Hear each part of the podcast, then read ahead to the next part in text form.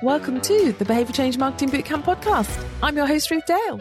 With over 20 years' experience delivering behavior change marketing across NHS, public health, local government, central government, I work directly on some of the biggest campaigns, such as Change for Life, as well as working on much more focused campaigns with some of our most vulnerable members of our communities. I know how hard it is to take the theory and the science and apply it frontline whilst delivering under such pressure with such huge expectations.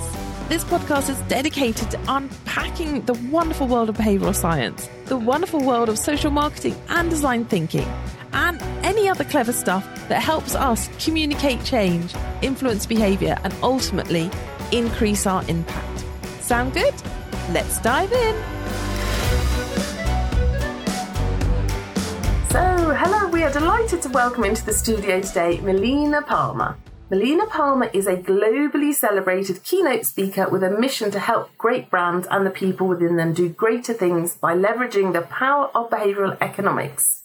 Melina is the CEO of the Brainy Business, which provides behavioral economics training and consultancy to all businesses all around the world. Her podcast, The Brainy Business, Understanding the Psychology of Why We Buy, has downloads in over 170 countries and is used as a resource for teaching applied behavioral economics for many universities and businesses. And we use it all the time here. We reference it all the time in our bootcamp training, and I've listened to it since I think day dot. So we are super excited to have Melina in the studio to talk to us now, explain a little bit about behavioral economics versus behavioral science, but mostly to talk about her most fantastic book. So I'm just waving it at the camera, what your employees need and can't tell you. So this episode is for the internal communicators out there, but also I would say anyone that wants to be in leadership and manage people. So welcome, Melina. Please say hello. Oh, yeah. Hi, everyone. Excited to be here. Thanks for having me. Oh, no. Gosh, we're so delighted to have you. Before we dive into the book, could you please tell us something that nobody knows about you? I know it's a it's a funny thing to I've been thinking a bit of like what did nobody actually know about me because I am kind of an open book and with almost 300 episodes of my podcast I think people hear me talk about me way too much but one thing that I would say is lesser known is that I am a classically trained opera singer and I used to compete singing opera and was actually planning to go to school for musical theater when I decided to change over to business instead when I went to college. So, and I sang with a country band in Seattle as well. So, there you go. Oh, wow. Oh my God, that's so super cool. Brilliant. Yep. Oh, so one day we'll have to get you singing, or perhaps hear you. Do you do your theme tune for your podcast? Is that you? I don't know. It's a. I don't play instruments well, and that's mostly you know it's tonal okay. on those sorts of things. But there is a video. I sang the national anthem for the Seattle Mariners, and there's a video of that on YouTube that I can share if you want that oh, Oh, too. Brilliant. No, that's fantastic. Yeah, would love to see it. I'd love to be able to sing. I get asked to stop singing when I sing. So, but Melina, for those that don't know you, could you please share a little bit about how you got into behavioral economics? So, after singing, how did you get to this point of running the Brainy business, one of the best global consultancies in the world? Tell us how you got there. Wow. Well, that is quite the the high praise. So thank you for the, for those kind words. So my undergrad, like I said, I went to school for business and I actually had a focus in marketing. And when I was doing my undergrad, there was one section of one book and just like one little thing that was talking about buying psychology and why people do the things they do and how they behave at work. And I thought it was just the most fascinating thing I had ever heard or thought about. And I decided in that moment I was going to go get a master's in this. But I spent the better part of 10 years calling schools and asking, and they said they didn't have a program like that. That wasn't something that existed. And so I went into industry and was working, but and kind of had this back of mind, but uh, wasn't a key focus for me. And I was part of a like a fellowship kind of on innovation, and they brought in some speakers from the Center for Advanced Hindsight at Duke University, mm-hmm. which is Dan oh, Ariely's oh, team. Yes. Wow. And they were there. They were talking about the research they were doing. And I realized that this was it. This was the thing I had been looking for for a decade.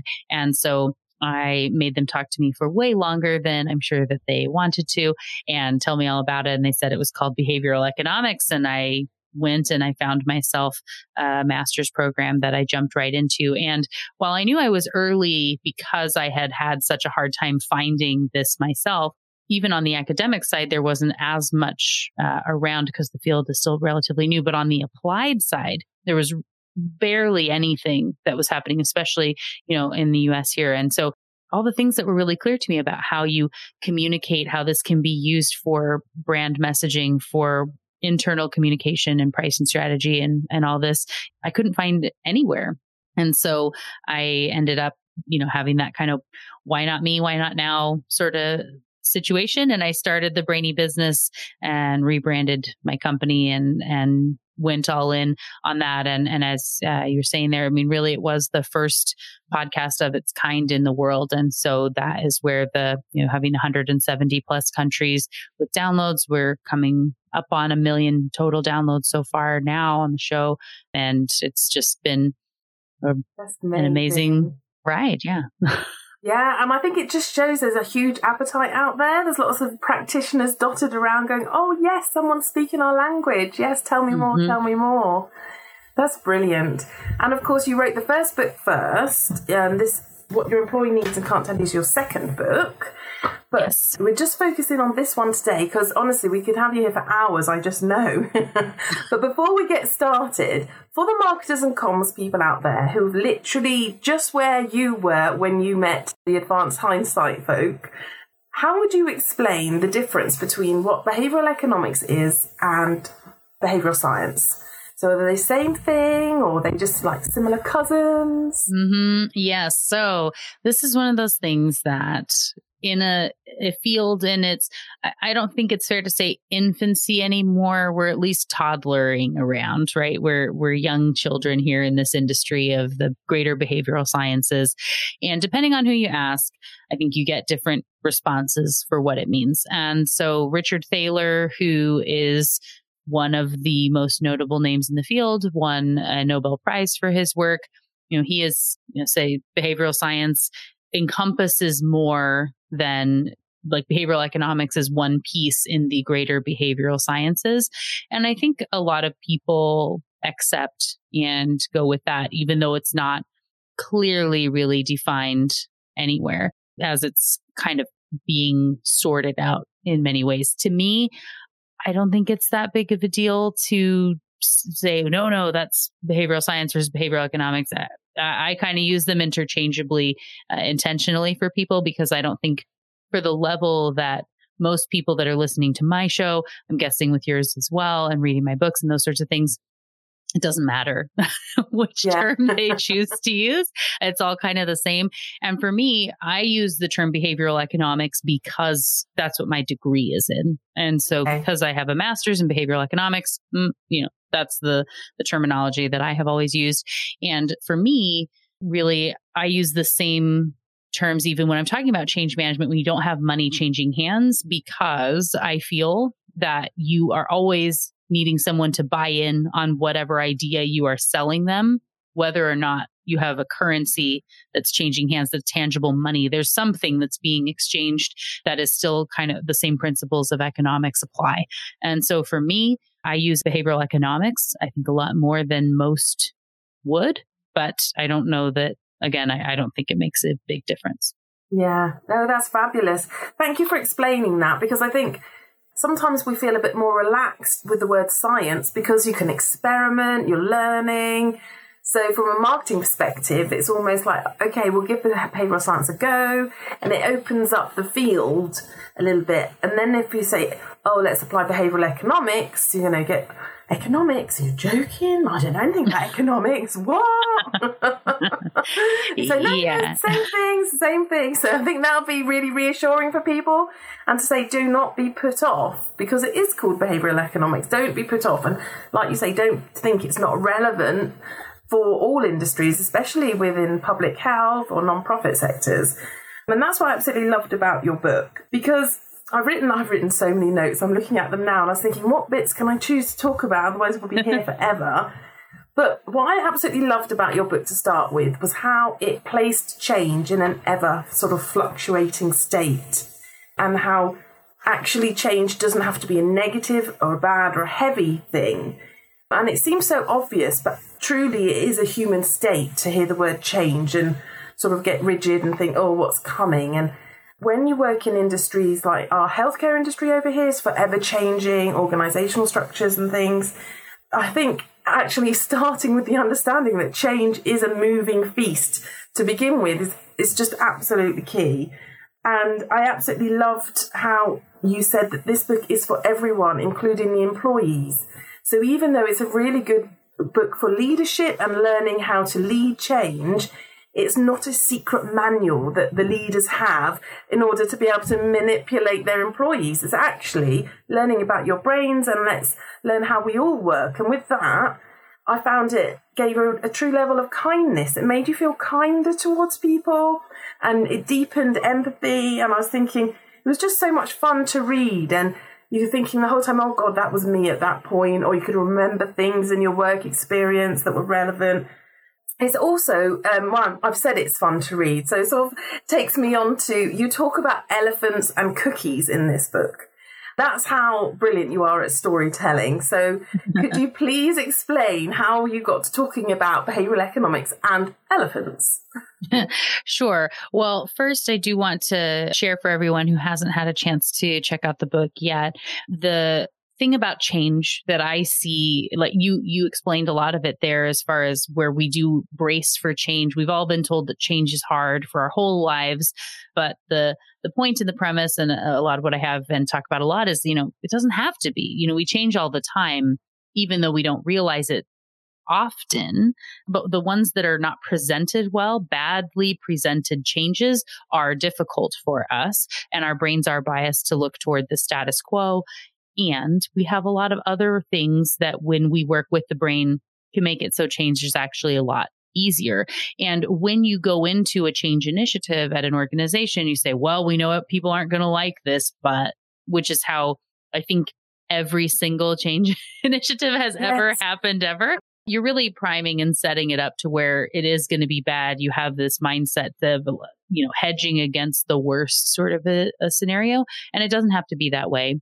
Also, problem with change at work is people think that the only change that matters is the one that's so big it requires a project team or you know the spreadsheet of tasks and things so you've got mergers or you've got you know a CEO that's retiring or a rebrand or you know moving into a new building or whatever that is. Yeah. And those do matter. However, they are not the only changes that matter because people make an average of 35,000 decisions every single day. Let that sink in for a second. 35,000 decisions people make every day. And so really changes in those micro moments, those little tiny points that matter.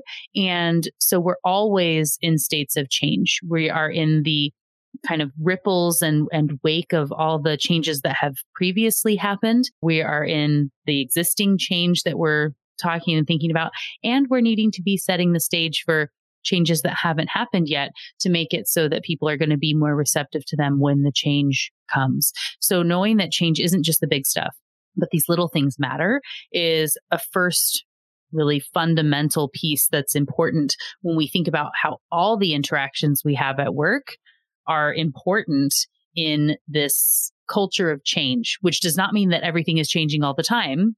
it's really the opposite of that, but being thoughtful about the changes that we do present and when, and that we don't just stack a bunch of things on top of people and think that, you know, the construction outside of the building or moving their desk is not a big deal.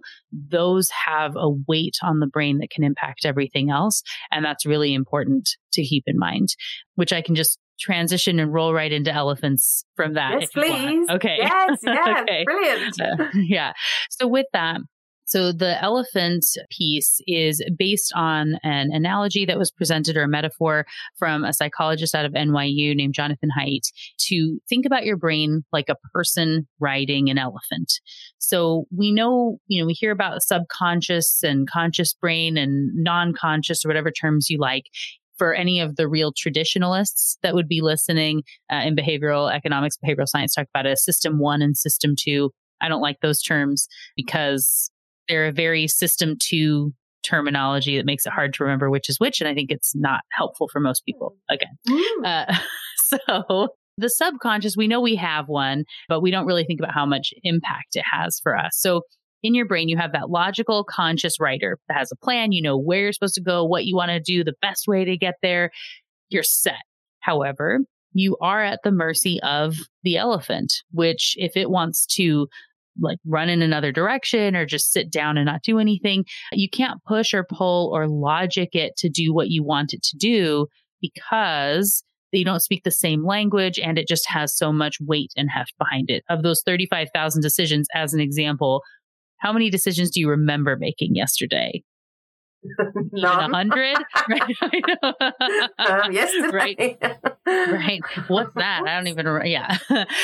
And so, because that elephant is doing so much. And so, in the case of communication, and when we get to work, we kind of forget, you know, we like to think that we're riders communicating with other riders, but really we've forgotten that we're an elephant and we're trying to talk to everybody else. So, what behavioral economics does is it helps us to understand how the elephant, the subconscious, makes decisions, the rules that it uses to make those choices, and then can make it so you get a little window into how to better communicate and be uh, kind of what I call an elephant whisperer in the way that you're communicating with those around you, including, you know, yourself, remembering that you too are an elephant. Yeah, gosh, I bet no one thought they'd be listening to that. okay, I'm an elephant. What next? Yeah. Embrace it. It's good. one of the things I thought about the rider when you were just talking then was, especially in the workplace, there's definitely a need to be right or correct, and also a fear of getting things wrong within the workplace and with around change. And it's so interesting to know that actually you don't have all of that, that control anyway you are the elephant and you've got all these subconscious biases that are going to be shaking and shifting things a lot. And that is one of the beautiful things that you do in the book. You bring the biases to life. Actually, you know, you, you pair them up and you show how they affect you and how they affect um, employees. And the first thing you talk about is reducing cognitive load. And I think in the workplace, one of the first things we do is actually increase information and knowledge sharing during times of change as though that's going to be helpful. Could you just share a little bit about why reducing cognitive load is important? Yeah, absolutely. And it really comes down to that elephant rider piece again. And so another way to look and think about our, our numbers and things is, you know, research has shown in some studies finding that the elephants can make as many as 11 million bits of information that's processing per second 11 million for the elephants compared to that conscious rider which can do about 40 which is a really terrible ratio. Even if it was 40,000 or 400,000 it's not great right? And so that conscious space gets bogged down very, very quickly. And when it does, it makes it so that we are going to be more reliant on the status quo, which is how the elephant makes decisions. It likes predictability because it uses these rules to make quick decisions. So when you're presenting changes and you've got a lot of things all happening at once and that cognitive conscious space is bogged down, the elephant, which is more resistant to change, is going to be showing up, you know, really in force. And so in this way, cognitive load can be with a lot of deadlines that you have going on. You can be having a lot of competing priorities. You can have it so people are trying to remember lots of facts and figures, if they're constantly having to learn a new process, or like I even said, if the route to work has changed from what they did typically, that can be enough to really put that cognitive strain in a way that you then rely on the biases more.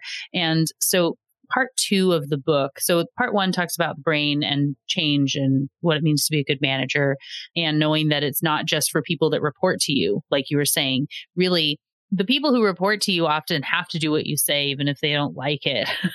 and so having really great influence over people and with people who don't report to you, who are maybe your peers or those who work above you is arguably much harder and that much more important for whatever career path you're on and really getting change to move forward because those people have often no incentive to do what you want them to do.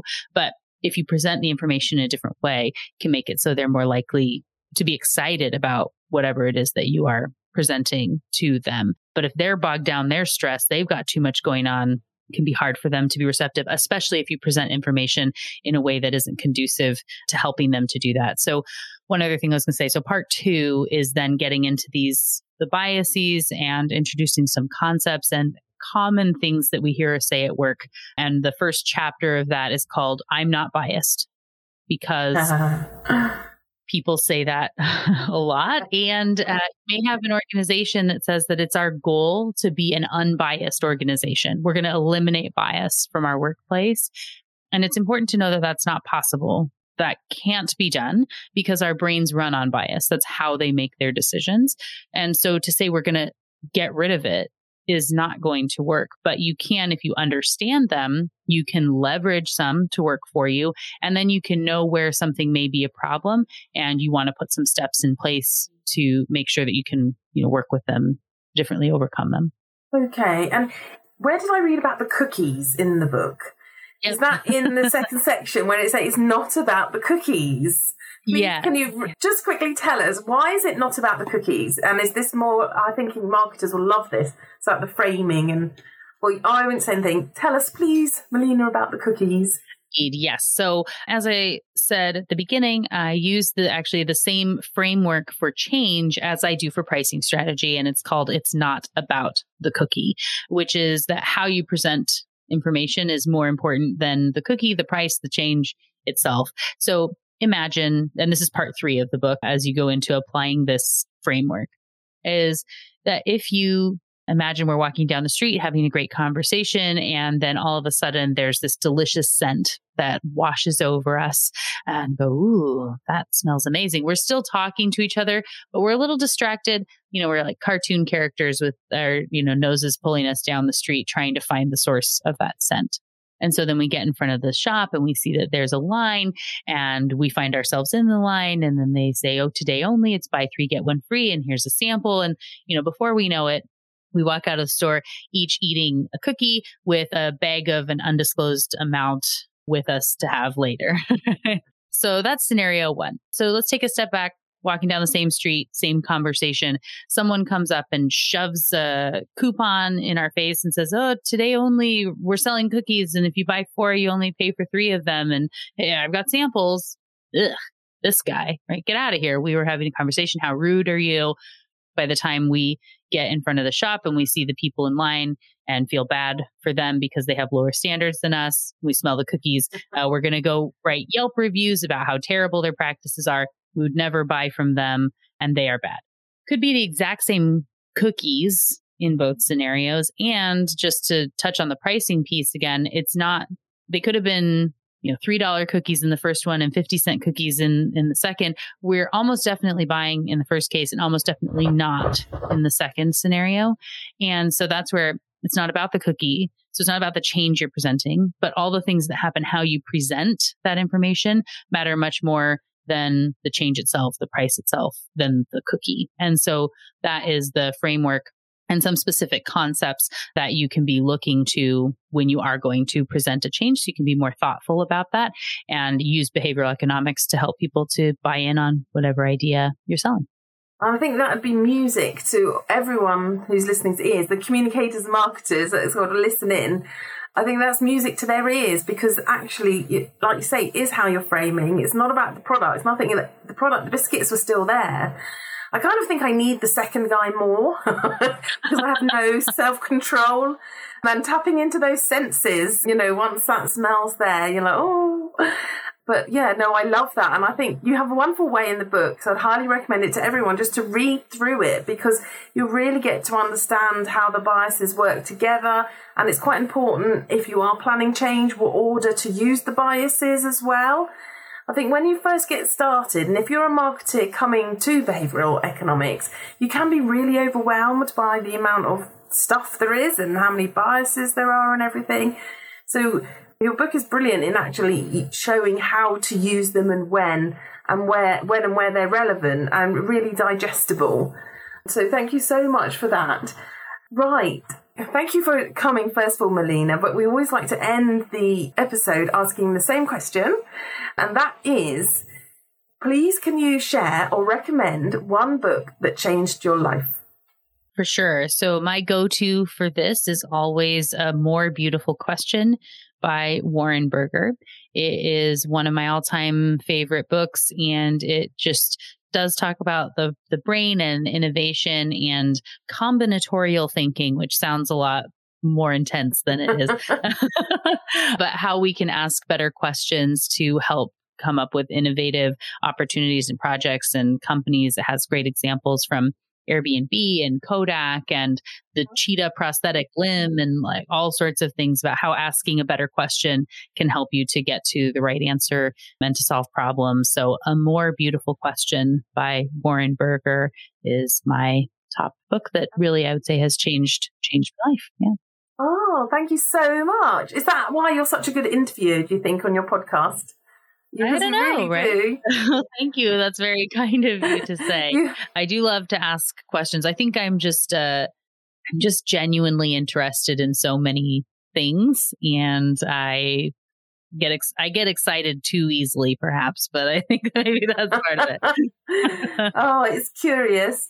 Um you're curious. I love it. And so, if anyone, I just want to say now for the noise in the background, thank you so much because my dog just decided to jump on the sofa and then do that dog thing when they're scratching all the time.